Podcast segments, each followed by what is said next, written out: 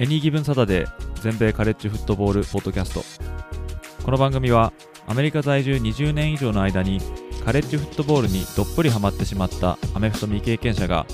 このスポーツの素晴らしさを素人の目線で伝えていくポッドキャストです。NFL のことは知っているけれどカレッジフットボールのことはよくわからないという方やもっとカレッジフットボールのことを知りたいという方に少しでも有益な情報をお伝えしていきます。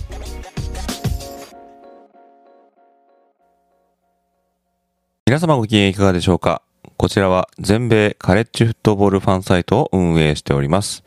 エニーギブンサタデーです。今回のエピソードでは今週火曜日11月1日に発表された今季第1回目となるカレッジフットボールプレイオフランキング。こちらの顔ぶれの紹介と今週末に行われる試合の中から主に注目していただきたい試合を数試合ご紹介しております。時間のある方はぜひお付き合いください。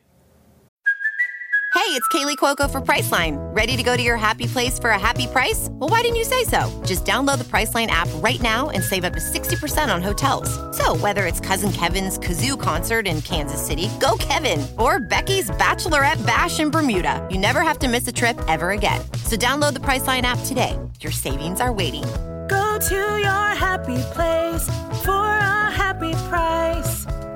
Go to your happy price, Priceline.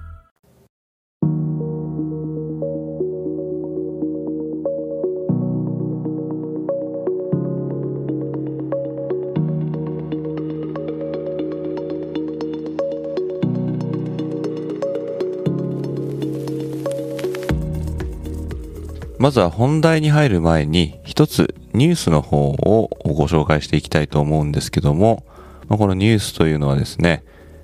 サウスイースタンカンファレンスに所属しているアーバン大学、日本ではオーバーン大学で知られていると思うんですけども、こちらの方の監督を務めていたブライアン・ハーシン、この監督が解雇されたというニュースですね。ま前回のエピソードでもちょっとご紹介したんですけども、まあ、その時はですね、解雇されるかもしれないっていう話だったんですが、まあ、その配信をした本当に数時間後ですね、実際にこのブライアン・ハーシン監督、解雇されてしまいました。解雇された理由はまあ、成績不振ということになると思うんですけども、まあ、今年で2年目だったハーシン監督のアーバン大学でのレコードは9勝12敗。まあ、負けが込んでるんですけども、まあ、この9勝12敗っていう数字ですね。こちらの勝率、勝率だけで言うと、1950年に解雇された R. ブラウン監督。これ以来の最小の勝率と、まあ、そういうですね、汚点を残して解雇されてしまったという、まあ、そういう監督さんですね。このブライアン・ハーシン監督が解雇されたっていう背景には、まあ、これも少しお話ししたんですけれども、まあ、成績不振の他に、まあ、アーバン大学で幅を利かしている、まあ、講演者であるブースターと呼ばれる人たちのこの影響力、そしてアラバマ州内でライバルでありながら、どんどん差をつけられているアラバマ大とのこの関係、やはりアラバマ同様ですね、アーバン大学もナショナルタイトルを取れるようなチームやはりライバルであるアラバマ大学に差をつけられ続けるというのは、まあ、非常に悔しいことですし、一刻も早くまた強いアーバン大学を見たいと、まあ、そういうブースターたちがたくさんいると言われてるんですけれども、ま、その彼らはすぐにでも結果を見たいということで、えー、まあこの2年目でありながらも、その雰囲気が見られないブライアン・ハーシン監督の指導力に、まあ、疑問を持ちまして、早いとこ手を打とうと、ま、いうことで、今回の解雇に至ったと。ということなんですけども、まあ、これに先立ちまして、アーバン大学は、ミシシッピ州立大学からジョン・コーヘンというですね、アスレティックディレクターを招聘しまして、まあ、もうこの時点でハーシン監督解雇の手はずが進んでるというふうに見られていたんですけども、第9週目でアーカンソー大学にアーバン大学敗れたことで、今回の決断に最終的には至ったと、ということが、ま、言えるんじゃないかと思います。もともとアーバン大学はナショナルタイトルも取れるような、あそういう名門と言われている大学ですから、まあ、この次の監督さんにもね、大きな期待というか大きな重圧もかかると思うんですけども、まあ、こうやってブースターの影響を受け続けなければいけないということが周知の事実であるという、この大学に一体どんな人がですね、やってくるのかっていうのは、まあ、気になるところですけども、まあ、メディアの中で言われている中では、例えばミシシッピ大学のレーン・キフィン監督とか、ジャクソン州立大学を率いているディオン・サンダース監督とか、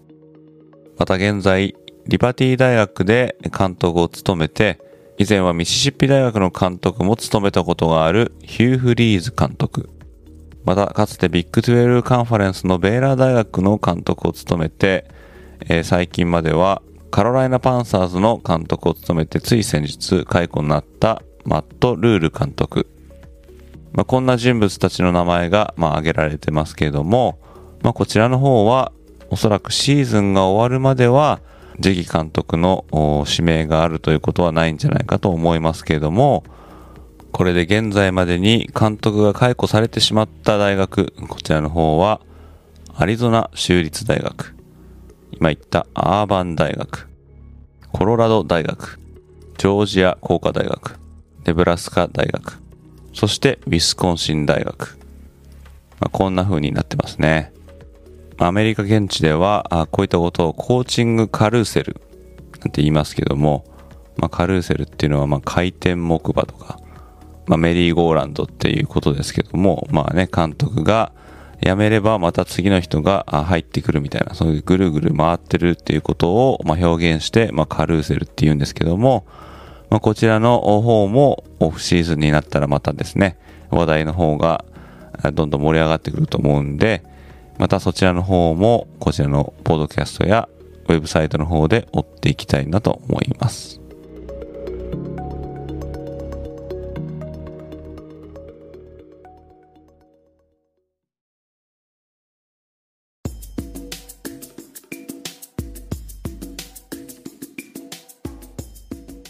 さて、ここからは先日発表された今季第1回目となるカレッジフットボールプレイオフランキング。こちらの方をちょっとご紹介していきたいと思います。カレッジフットボールプレイオフランキング、まあ、CFP ランキングは計6回にわたって発表されるカレッジフットボールプレイオフの出場チームを選出するための専用のランキングとなっておりますけども、こちらの上位4チームだけが晴れてプレーオフに出場することができます。前回のエピソードでは、このプレーオフ、2015年からっていうふうにね、ちょっと話したと思うんですけども、実際は2014年からということで、ここで訂正させていただきます。では、早速見ていきたいと思うんですけども、まず晴れて1位になったのはテネシー大学、2位はオハイオステート、3位はジョージア、4位クレムソン、5位ミシガン、6位アラバマ、7位 TCU テキサスクリスチャン、8位オレゴン、9位サザンカリフォルニア、そして10位がルイジアナ州立大学。まあ、こういった顔ぶれになってますけど、決められてますけども、10位以下はちょっとここでは省略させていただこうと思うんですけども、まずは1位にランクされたテネシー大学ですね。AP ランキングでは先週2位タイだったんですけども、まあ、こちらの CFP ランキングでは見事に1位に輝いております。テネシー大学は SEC 所属のチームで現在勝敗数は8勝0敗と、これまでにも数々のランキングチームを倒しておりまして、まあ、最も目立っているものは、まあ、アラバマ大学との決戦52対49で勝ったという、まあ、当時アラバマ大学が6位だったとまたアラバマというブランドがあるチームを倒したということで、まあ、こちらの方が大いに加味されているんじゃないかなと思いますね。で、2位はオハイオステートですね。でオハイオステートは AP でもまあ2位なんですけども、まあ、先週ちょうど13位だったペンステートを倒して、で、8勝0敗となっておりますけども、まあ、3位の方が AP で1位だったジョージア大学ですね。ジョージア大学は無敗を守ってまた8勝ですけども、まあ、おそらくですね、まあ、ジョージア大学はこれまで戦ったチームの顔ぶれが、まあ、オハイオステートとかテネシーに比べると、ちょっと貧弱なのかなっていう風な評価を受けているんじゃないかなと思うんですけども、まあ、そちらの方はですね、今週末に行われるこのジョージアとテネシー大学、この試合に勝つことで、まあ、ランキングを上げることはま容易だと思いますけども、まあ、一番驚いたのはこの4位のクレムソンなんじゃないかなって思うんですよね。まあ、こちらの方は現地の情報でもよく言われていることなんですけども、まあ、クレムソン大学も8勝0敗なんですが、クオリティウィンっていうんですね。どんなにすごいチームと戦って勝利を得たのかっていうですね、まあ、そういう情報っていうのがあるんですけども、これまでですね、クレムソン大学3つのランキングチームと戦っております。まずは、ウェイクフォレスト。ウェイクフォレストとは40、ウェイクフォレストが51対45のオーバータイムの末になんとか倒したっていう試合ですね。次は全米10位だったノースカロライナステート。彼らには30対20で勝っております。そして前回行われたシラキュースとの戦い、シラキュース大学は当時14位だったんですけども、こちらの方は27対21ということですね。で、このウェイクフォレスト、ノースカロライナステート、シラキュース大学は全て今回発表された CFP ランキングの25位の中に顔を連ねておりますので、例えば5位のミシガン大学もペンステートとの試合しか、まあ、ランカーチームとのがなかったっていうことで、まあ、ストレングス・オブ・スケジュールっていう面とか、まあ、あとはクオリティ・ウィンっていう面では、まあ、クレムソン大学にエッジがあるのかなっていうふうには思いますけれども、まあ、果たしてクレムソン大学そこまで強いのかと、まあ、そういう、ま、議論もあって、彼らが4位であることにはかなりの議論が沸き起こっております。そして5位のミシガン大学。彼らも8勝0敗ですね。アラバマ大学はいっぱいのチームの中では最も高い順位を、ま得ていますけども、7位のテキサスクリスチャン大学。まあ、彼らはビッグ12カンファレンスに所属しておりますけども、まあ、ここまで8勝0敗なんですね。その無敗チームである TCU がアラバマ大学よりも下にいるっていうのはいかがなものかと。まあ、そういう判断もありますし、えー、もっと言えば彼らがトップ4に入ってもいいんじゃないかと、まあ、そういうことを言われる人たちも多くいるようですね。まあ、テキサスクリスチャン大学はオクラホマステート、カンザスステート、オクラホマ、そういったですね、名門チームたちと戦っておりまして、これを見事倒してるんですけども、もともと TCU は開幕時にはランクされてなかったんですね。しかしながら開幕戦から無敗を続けていくことで、まあ、ここまで上がってきたんですけども、この CFP の選考委員会の方々からすると、TCU はもうちょっと勝って、えー、その強さを証明してくれと、まあ、いうふうにもう取れると思うんですけども、まあ、彼らよりも上にいる例えばクレムソン、ミシガン、アラバマ大学といった、まあ、いわゆるブルーブラッドと呼ばれるですね、まあ、名門校ですね。彼らと比べると、このブランド力とか、まあ、ブルーブラッドではないと、まあ、そう言われる TCU が、このイニシャルランキングでこの7位になったっていうのは、あまあちょっと不利な感じなんじゃないかなっていうふうにも思いますよね。例えば、ビッグ12カンファレンスに所属しているテキサスとか、オカラホマ大学が、この8勝0敗っていうですね、えレコードを持っていたとしたら、ひょっとしたらトップ4に、え入ってるような、まそれぐらいの価値があると言われるシーズンを送っているにもかかわらず、TCU が7位に甘んじているっていうのは、まあ、彼らがそこまでのナショナルブランドを持っていないからだと。まあ、そういうふうに批判めいたコメントをしている人もいるようですね。ただこのランキングが発表された後に、このテレビに出場していた TCU の監督である、ま、ソニー・ダイクス監督は、まあ、現在彼らが7位にいることについては、まあ、あまり心配していないみたいなコメントを残していました。まあ彼らにしてみれば勝ち続けて、えービッグ12カンファレンスの優勝チームになれば、まあ、おのずと道を開けてくるということは、まあ、すでにもう分かっているということなんで、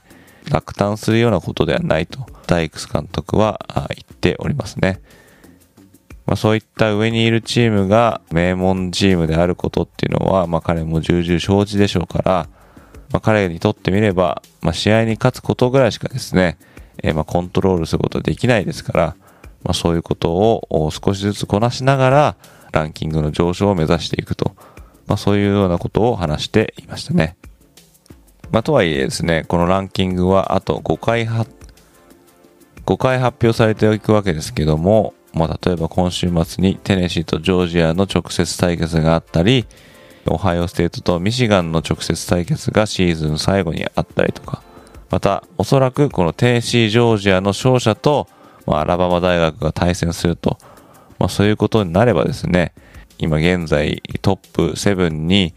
6つの無敗チームが残ってますけども、まあ、こちらに土がつくっていうのは、ま、必然ですから、まあ、ランキングも週を追うごとに様変わりしていくと思いますね。まあ、そういった意味ではトップ7までいるチームっていうのは、まあ、勝ちさえすれば、まあ、なんとかなると。まあ、そういうような、まあ、状況にいると思いますけども、まあ、一方で、例えば、テネシーとジョージアの戦いで、まあ、テネシーが勝って、そして、アラバマがテネシーに SEC チャンピオンシップで勝つとすると、まあ、SEC のチームが全ていっぱいで並ぶと。まあ、そういった時に、果たして、えー無敗のテキサスクリスチャン大学がトップ4に食い込むことができるのか。まあ、極端な話、いっぱいで並んだ SEC の3チームが全てプレーオフに出場するなんていうシナリオも、まあ、今年はないこともないと思いますので、まあ、こちらの方はですね、えー週を追うごとにこの誰がトップ4に入るべきかみたいな話し合いは加熱していくと思いますし、またそれがね、このシーズン終盤の楽しみであったりするんですけども、こちらの方はいよいよ目が離せないことになってきそうです。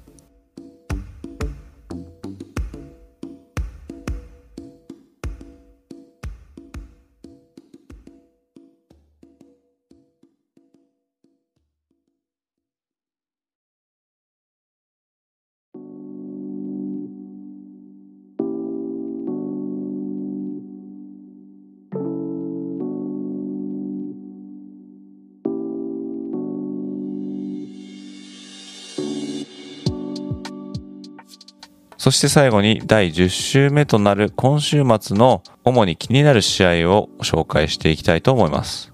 まずは当然気になるのは、このテネシーとジョージア大学の戦いですね。えー CFP ランキングでは先にも紹介した通りテネシー大学が1位、そしてジョージア大学が3位ということで、1位と3位の試合ですけども、まあ、一方で AP ランキングではジョージア大学が1位なので、まあ、1位対1位だなんてね、えーそういう風に持ち上げてる記事も見ましたけれども、こちらの方は SEC の東地区所属チーム同士の戦いということで、SEC チャンピオンシップに出場するための実質的な地球優勝決定戦と、ま、言えると思いますね。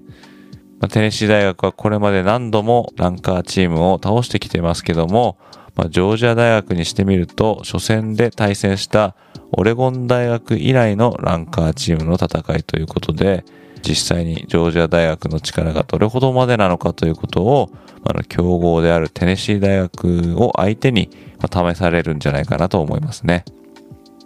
ま、ジョージア大学は特に、ま、ディフェンス力で名を馳せているチームですから、アップテンポで破壊力抜群のこのテネシー大学のオフェンスを、まあ、彼らが止められるのか、そこら辺に注目が集まるんじゃないかなと思います。また CFP ランキング6位のアラバマ大学と10位のルイジアナステート、こちらの rivalry の方も、まあ、非常に気になるところですね。こちらは SEC の西地区所属チーム同士の戦いですけども、まあ、アラバマ大学は1敗、えールイジアナステートは2敗しておりまして、まあ、これまでですね、プレーオフに出場したチームで2敗したっていうチームはいないので、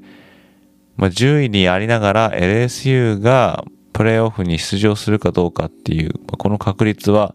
相当低いと思うんですが、まあ、一方のアラバマ大学はあまあ6位で勝ち続けて SEC のチャンピオンになりさえすれば彼らにもプレーオフの出場権は大いに残されると思いますので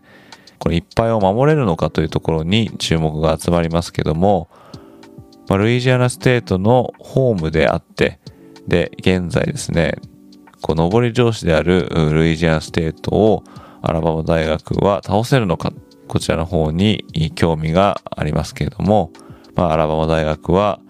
オフェンスの要である昨年のハイズマントロフィー受賞者のブライス・ヤングを QB に添えてまして、まあ、彼がいる限りはオフェンス力はそれなりに持つと思うんですけども駒が少ないということで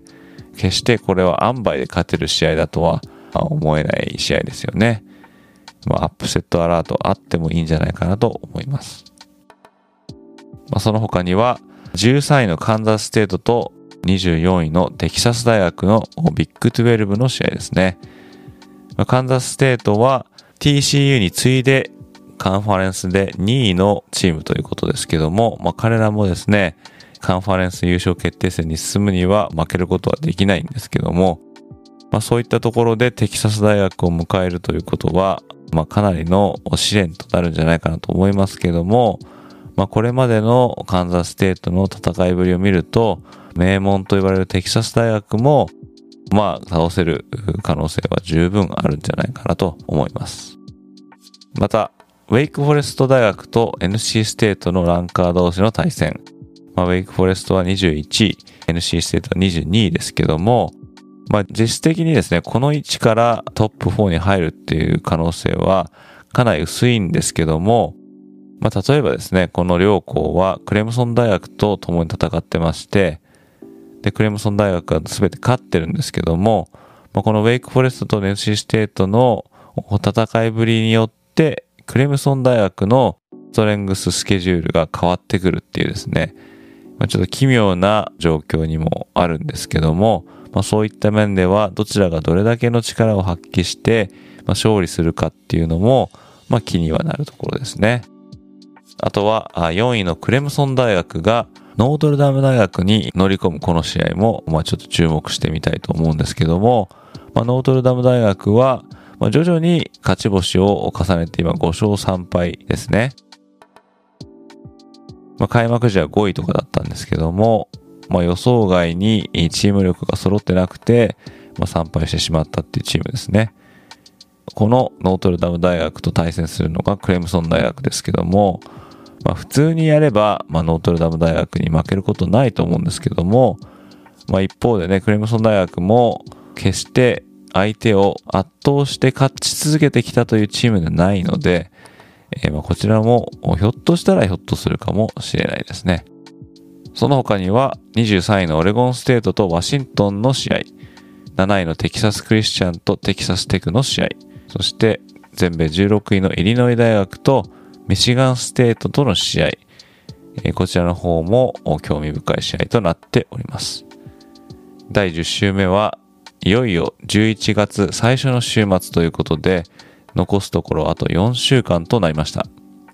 本当にですね、開幕してからここまであっという間だったんですけども、まあ、今後はどのチームもいっぱいが命取りとなる、まあ、そういった試合が続いていくという、まあ、緊張感に溢れた週末が続いていきます。まあ、こう緊張感に溢れた週末をカレッジフットボールファンとして、まあ、大いに楽しんでいきたいと思いますし、また今後も毎週火曜日に発表されるカレッジフットボールプレーオフの、トップの顔ぶれを見ながら、まあ、あでもない、こうでもないというような話ができるというですね、また新たな楽しみも生まれてきていますので、そちらの方私のウェブサイトやこちらのポッドキャストのエピソードでぜひぜひ予習していただいて、週末に備えていただけると幸いです。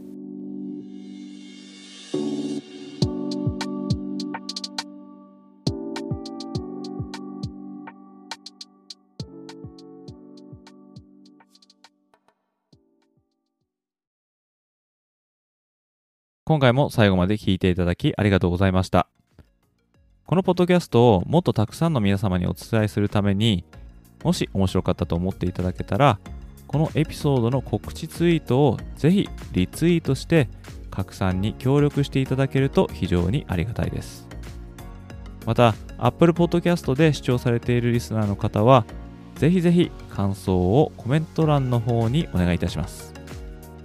Spotify や Google Podcast、Amazon Music で視聴されている方は、ぜひ高評価の星の方をなるべく多くつけていただけると嬉しいです。リスナーの皆様と一緒に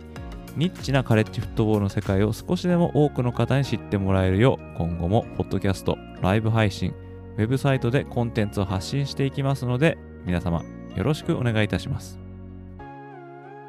それでは次回のエピソードでまたお会いいたしましょう。どうもありがとうございました。